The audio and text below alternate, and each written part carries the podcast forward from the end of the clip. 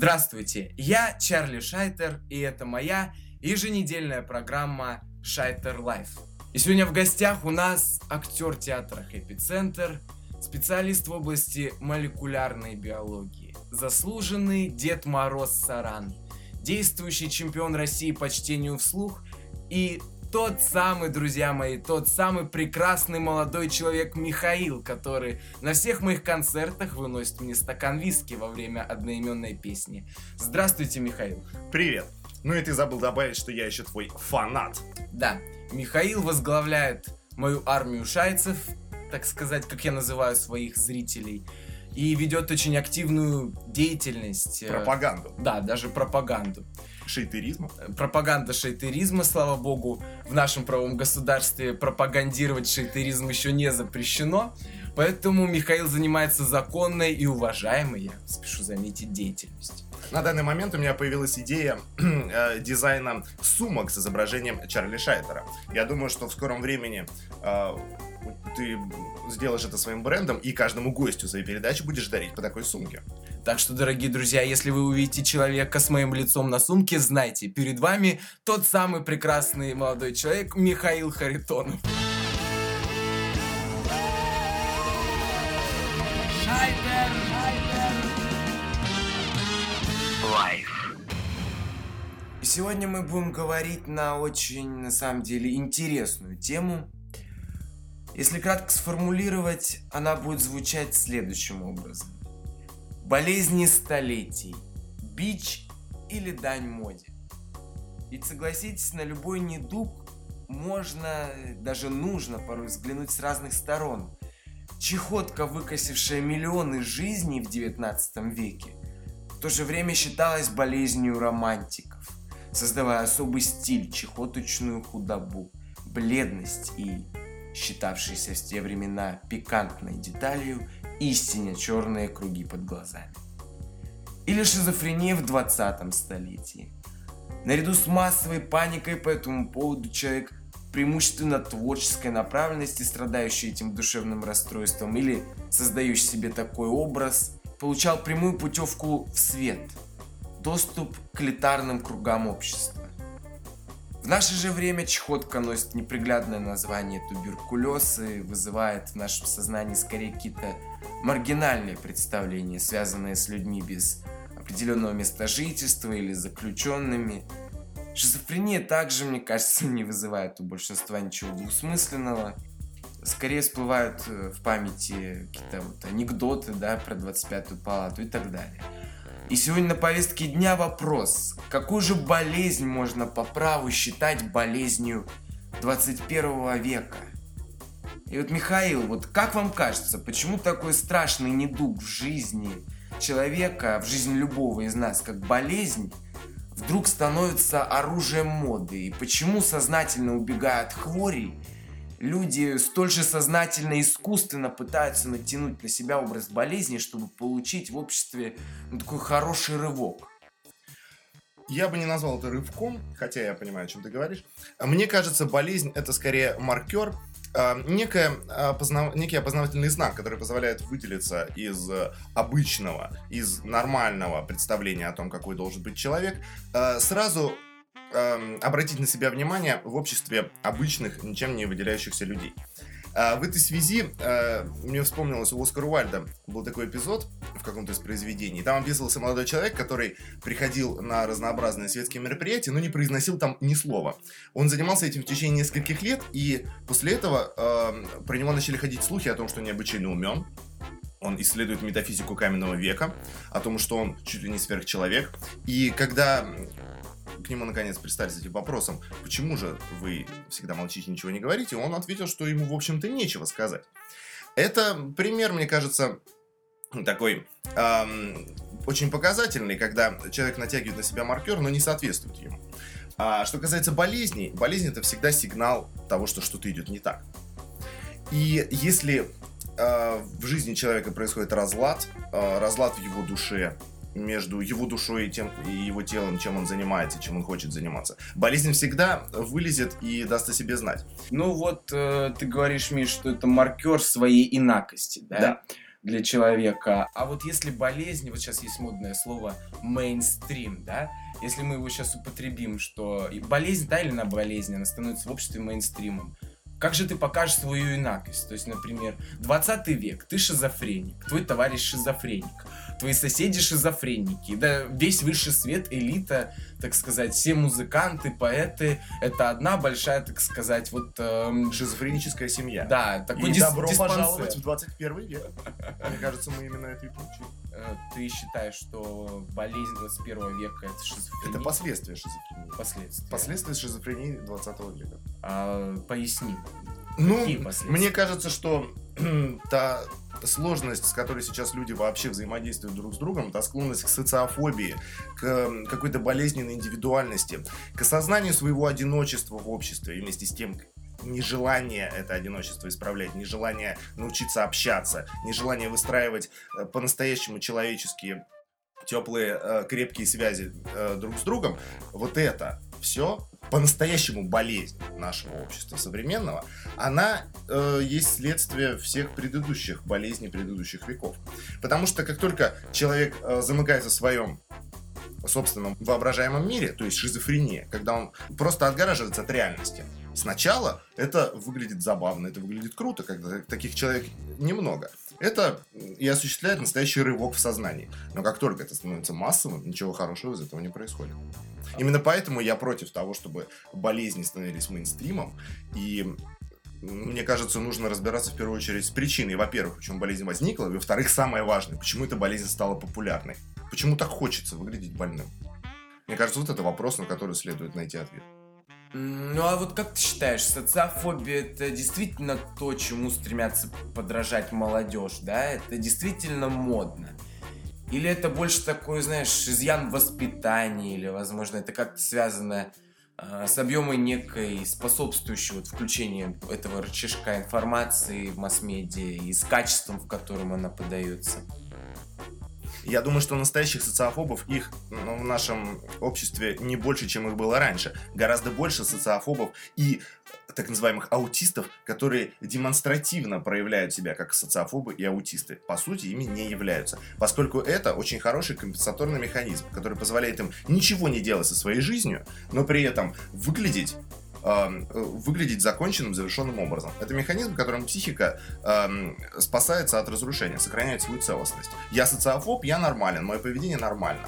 В то время как на самом деле я не являюсь социофобом, а я просто испуганный, зажатый человек, который боится открываться миру, боится принимать откры... открытых людей mm-hmm. в свою жизнь и из-за этого вынужден носить такую маску. А вот скажи, Миш, как ты думаешь, вот по каким критериям человечество выбирать себе моду на ту или иную болезнь? Почему, я не знаю, инфлюензия? Почему чехотка? Почему шизофрения? Почему не геморрой, там, не гонорея? Вот как ты думаешь? Ну, что тут можно сказать? Потому что человек больше стремится к душе, к вечному. Мне кажется, здесь, здесь гораздо проще. Потому что, когда человек, выгля... человек выглядит необычным, но при этом выглядит необычно уродливым, то это, в первую очередь, отталкивает. Если же человек выглядит необычно, но при этом необычно обаятельно, даже обаятельно с чертовщинкой, если у человека не все в порядке с головой, но все в порядке с телом, он выглядит привлекательным. И создается иллюзия безопасности этой привлекательности. Иллюзия безопасности этой инакости. И поэтому, мне кажется, в моде именно болезни души. Ну и, или не совсем души, потому что все-таки и инфлюенция, и чехотка — это болезни, связанные с дыхательными путями. Но тем не менее, ассоциативный ряд с душой, с дыханием, с эмоциями и чувствами здесь, мне кажется, прослеживается. Ну да, потому что, мне кажется, даже во время чехотки человека повышена чувствительность к этому миру, повышена та раздражительность, которая должна быть присуща каждому, наверное, художнику, музыканту. И вот эта раздражительность и грань может быть между тем, что человек эм, ограничен в своем существовании, она очень романтизирует. Конечно, а также знаменитый стереотип о том, что страдать — это хорошо, страдать — это благородно, страдать телом и таким образом...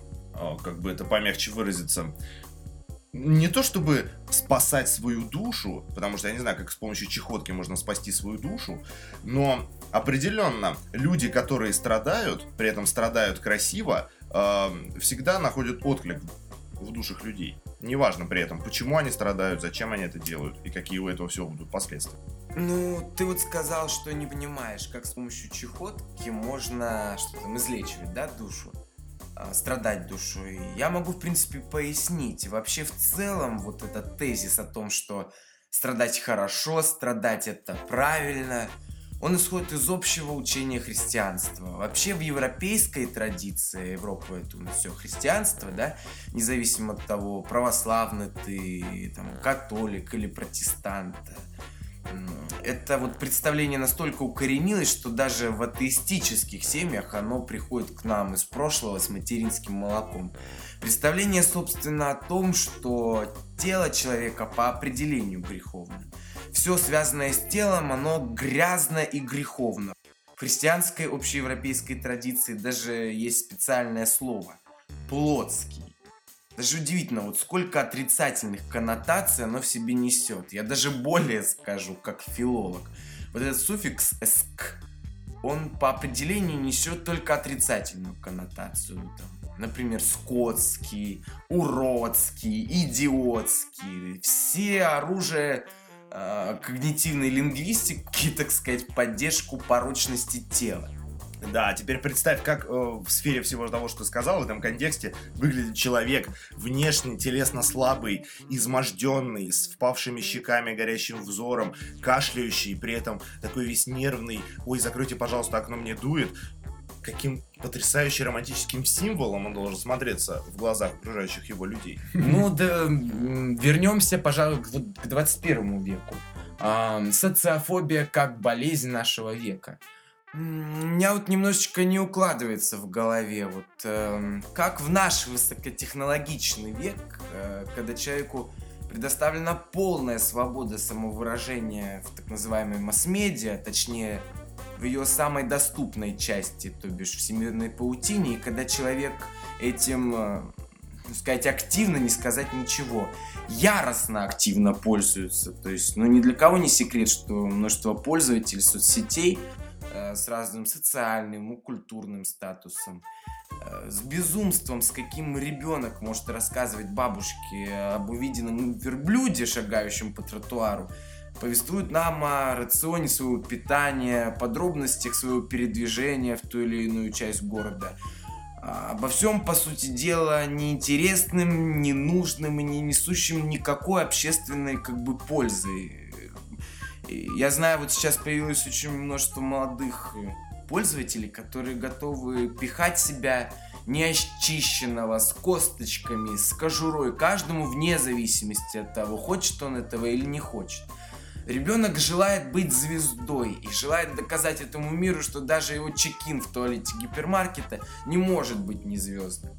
Ну и возможности, в принципе, массы, да, ВКонтакте, Одноклассники, Facebook, Life Journal, Тумблер, ну их много. Почему при всем при этом, грубо говоря, воняя собой на весь мир, человек остается социофобом? Совершенно верно, именно поэтому я и говорю, что социофобов на самом-то деле нет. Это всего лишь демонстративность. А сейчас я расскажу. Есть такая популярная книга «Одиночество в сети». Там очень хорошо, мне кажется, отражена вообще эта тема. Почему же человек, действительно обладающий такими бесконечными возможностями в области коммуникации, в итоге чувствует себя абсолютно одиноким? Что тут можно сказать? Коммуникация – это ведь не все. Это лишь часть, это лишь проявление. Коммуникация – это проявление человеческой жизненной сущности, как и многие другие проявления. Живой человек делает вообще в своей жизни на событийном уровне бесчисленное множество вещей. Какую бы из этих отдельных вещей мы не, мы не распространили э, на глобальный масштаб, мы никогда не сможем одного человека распространить до уровня космоса. И именно поэтому, из-за того, что одно из этих проявлений, коммуникация, расширилось до такой степени, очень сильно пострадали все остальные. Ведь как можно по интернету человека обнять? Как можно почувствовать запах человека? Как можно на него посмотреть и почувствовать э, вибрации на уровне тела, на уровне души? Мы не можем этого сделать. Но мы придумали смайлики. Это гениальное изобретение, я считаю, которое еще сильнее усилило вот эту фрустрацию, эмоциональную ненаполненность виртуального общения. И Вот еще, я вернусь, кстати, к своей мысли о том, что социофобия двадцать первого века, прямое порождение шизофрении двадцатого. Ведь когда мы в интернете, когда мы э, в виртуальном пространстве, когда мы коммуницируем с людьми на расстоянии, мы ведь можем быть какими угодно. Мы, как настоящие шизофреники, отгораживаемся от реальности и, по сути, галлюцинируем сами с собой и с воображаемым нашим э, респондентом, с нашим коммуникатором. И поэтому... Э, Как только мы эти симптомы усугубляем, мы усугубляем и саму эту болезнь. И когда я общаюсь с человеком на расстоянии, я перестаю общаться с теми, кто рядом. Это абсолютно железобетонное следствие, и никогда не нужно об этом забывать. Чем больше я провожу времени в виртуальном пространстве, тем меньше я провожу времени здесь в реальности. В этот момент в реальности меня не существует. Когда я еду со своим айфоном в маршрутке и, уткнувшись туда, сижу, меня в этот момент в реальности нет. И в, в этот момент я абсолютно отгорожен от живых людей, которые рядом со мной. Конечно, у этого есть тысяча плюсов. Может быть, мне не нравятся люди, которые рядом со мной. Но не нравится. Это такая же здоровая, живая реакция на людей. Когда я отгораживаюсь от этой реальной, здоровой, живой реакции, я потом отгораживаюсь и от другой реакции. Когда я вижу человека, который мне нравится, а я уже ничего не могу с этим сделать. А я уже не могу просто к нему подойти и даже как-то завязать разговор, наладить какую-то коммуникацию. Мы абсолютно разучились это делать. Вспомните девятнадцатый век. Какое количество разнообразных приемов, слов, подходов существовало для того, чтобы завязать с человеком знакомство и разговор. Было целое искусство для этого. Люди действительно этим занимались, этим жили. Они хотели друг с другом общаться, они хотели друг с другом коммуницировать. Когда мы эм, полностью углубляемся в свою индивидуальность и отгораживаемся от реальных людей, мы таким образом начинаем чувствовать страх, потому что мы уже не знаем, как дальше быть. И этот страх, это уже есть социофобия. Это, таким образом, я надеюсь, я достаточно понятно изложил этот механизм, и образуется этот страх социального, страх общения, страх взаимодействия между живыми, настоящими людьми. Ну, позволь мне не согласиться с тобой вот в том, что в девятнадцатом веке люди, как ты говоришь, придумывали разные изощренные методы, стремясь к живому коммуницированию, да?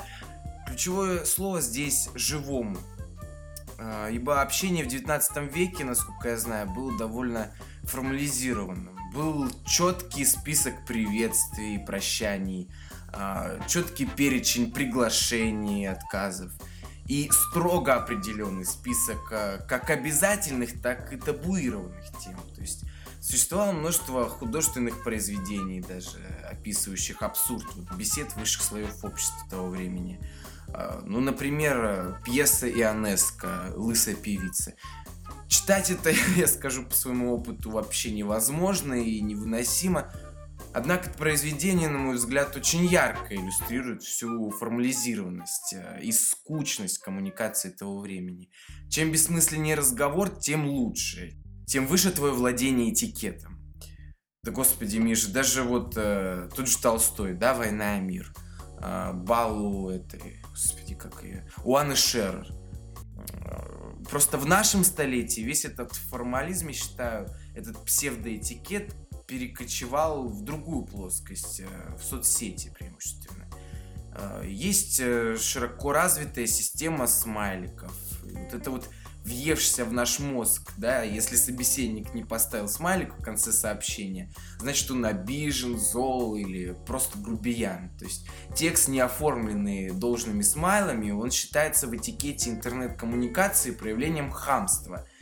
Эм, а, кстати, вот мне очень понравилось твое высказывание о том, что когда человек э, в телефоне, он перестает существовать в реальном пространстве.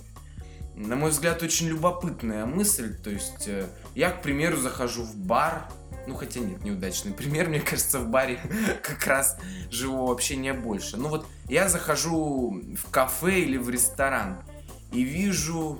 Э, что там никого нет. Что там никого нет, вот. Э, если формально считать, что человек... Это же чудесное лекарство от социофобии. Что человек, если вот он находится в сфере вот этого вот всего, его не существует, если брать и ставить такой крестик, да, эм, из пикселей, грубо говоря, то мы заходим в транспорт, мы заходим э, в любое публичное место, а оно не публичное.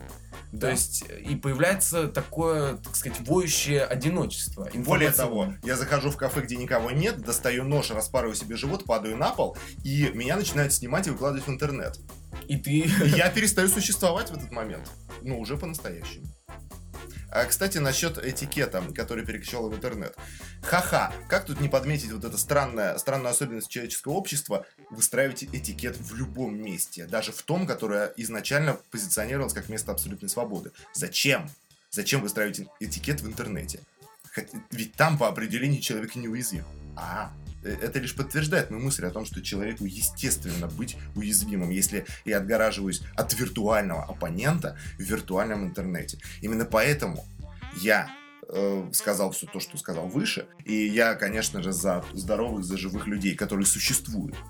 Но это очень тяжелая ноша и тяжелая ответственность. А как бороться с социофобией? Дело ли это воспитание или это дело информационного пространства, которое э, нахлынуло и сожрало, между, так сказать, человека не пережёл? Это, это просто следствие. Это так получилось, потому что это было неизбежно. Потому что это самый простой путь. Как я уже сказал, быть живым, настоящим. Это очень тяжело. Это ежедневный труд. Представляешь, насколько тяжело постоянно находиться на эмоциональном контакте со всеми людьми, которые встречаются в твоей жизни. Ведь это, для этого необходимо по-настоящему учиться быть в обществе, учиться быть человеком социальным, учиться э, самому проживать свои чувства и свою жизнь, учиться принимать других людей и как-то эм, как-то с ними проживать их жизнь, то, что они делают. Это по-настоящему отринуть свой страх и броситься в эту живую гущу событий, к этим живым настоящим людям. У меня даже сейчас не по себе от того, что я это говорю. Э, что уж говорить о тех людях, которые безвылазно сидят в интернете и пишут там о том, как они не любят весь этот ужасный мир, потому что они выходят на улицу, а там эти отвратительные, уродливые люди. А там никого нет. Нет, там как раз те люди, у которых нет айфонов. И именно те, которые выглядят так, как мне не нравится, пахнут так, как мне не нравится, и говорят какими-то страшными, уродливыми голосами о тех вещах, которые мне не интересны. И влазят в мое личное пространство. Конечно, я не могу с ними поспорить, я не могу виртуально дать им по морде. И я опять убегаю обратно в свой аккаунт. Да. И начинаю плакаться там на жизнь. Спасибо, Михаил. У нас в студии был живой, настоящий, не виртуальный, прекрасный молодой человек Михаил Харитонов.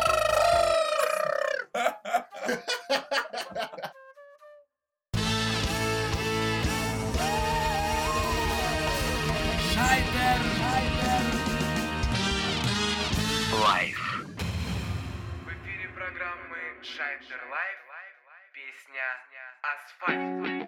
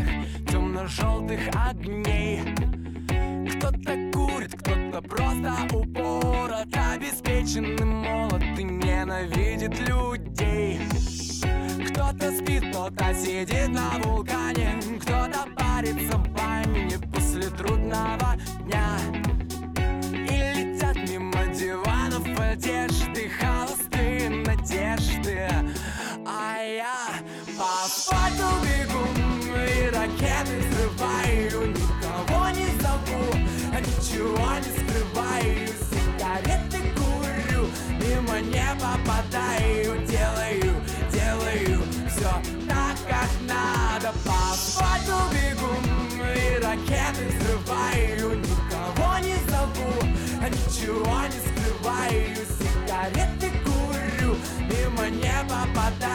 делаю, делаю все.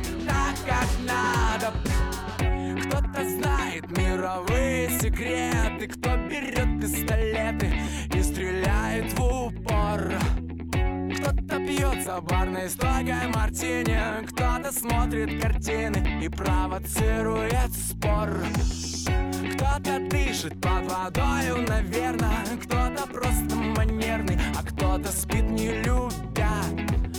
На часах уже за восемь примерно открывают наверное, а я по фату бегу и ракеты взрываю. Никого не зову, ничего не скрываю. Сигареты курю, мимо не попадаю. Делаю, делаю все так, как надо. По фату бегу и ракеты взрываю. Никого не зову, ничего не скрываю. Сигареты курю, мимо не попадаю. Делаю, делаю все так, как надо.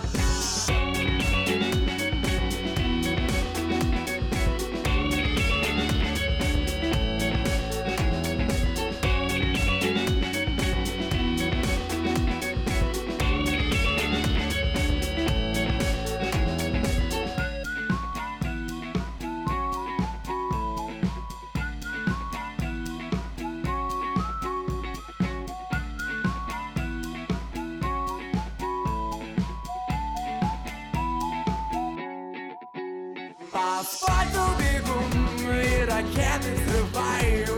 Никого не зову, ничего не скрываю. Сигареты курю, мимо не попадаю. Делаю, делаю все так, как надо. По асфальту бегу и ракеты взрываю. Никого не зову, ничего не скрываю. Сигареты курю, мимо не попадаю. Делаю, делаю все так, как надо. Так, как надо. Так, как надо.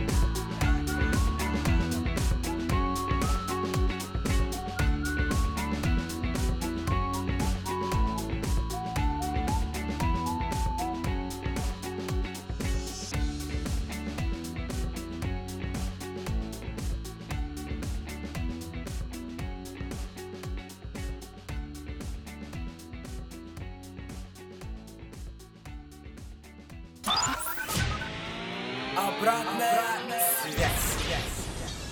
В эфире рубрика «Обратная связь», в которой я отвечаю на ваши вопросы, которые вы прислали на почту программы и на домен спрашивай точка ру. Вопросов пришло довольно много, и, к сожалению, не смогу ответить на все, так как у нас поджимает эфирное время. А, ну вот я постараюсь ответить на первые вопросы, которые мне прислали.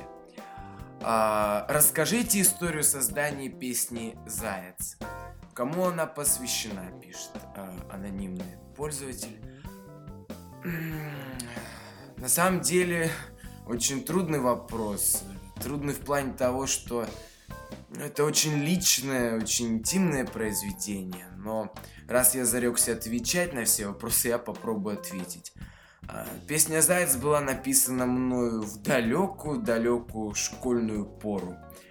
Я принимал участие в благотворительном концерте для детей-инвалидов. Проходил в местном развлекательном каком-то центре или где-то в какой-то другой школе, я не помню, но в принципе это не важно. Разные школы там представляли свои номера для новогоднего вечера. И возраст у меня был, знаете, такой... Когда только-только приходит осознание вот того, что детство уже отчалило, и вместо него пришло что-то новое. Пришло желание любить, так сказать, верить в себя кому-нибудь, без остатка, отдать все, что есть, и взамен получить этот кусок волшебства, этот, знаете, запретный неведомый плод, о котором знал лишь из книг там, или из фильмов. Это любовь. И вот на этом самом спектакле я увидел милую мордашку, облаченную в костюм зайца, столь искренне, столь усердно играющую роль, что в глазах у меня тогда поплыло. Потом мы пересеклись в курилке, перекинулись какими-то там дежурными фразами, было холодно.